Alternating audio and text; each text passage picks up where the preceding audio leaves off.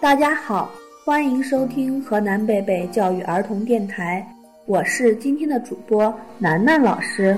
大家好，我是今天的小主播李舒曼。大家好，我是今天的小主播孙嘉恒。孩子们的世界是纯真的，孩子们的语言是充满童趣的，他们用天真无邪的眼睛去发现生活中的美好。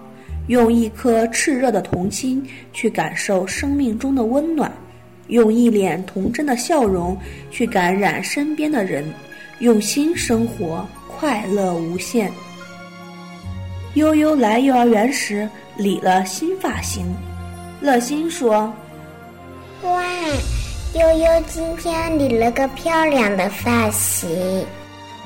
不对，我是男生。”应该是帅气的发型。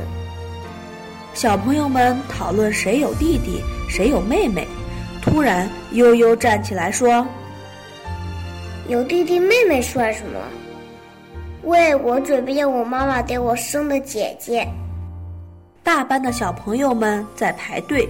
乐心说：“你们知道吗？昨天我爸爸过生日，他已经三十五岁了。”悠悠立马站出来反驳说：“我爸爸肯定比你爸爸大。我爸爸五十三岁了，我爸爸六十三岁了，谁都没比我爸爸大。”十一过后，小朋友们都在讨论着假期去哪儿旅游了。悠悠说：“我去动物园了，动物园有老虎、狮子。”我去郑州了，还有开封。我爸爸的假期是从客厅躺换到卧室躺，还能门票全免呢。两个小朋友吵架了，谁也不理谁。乐心说：“我不和你玩了，再也不一起玩吗？我可做不到。总有一天我们还会一起玩的。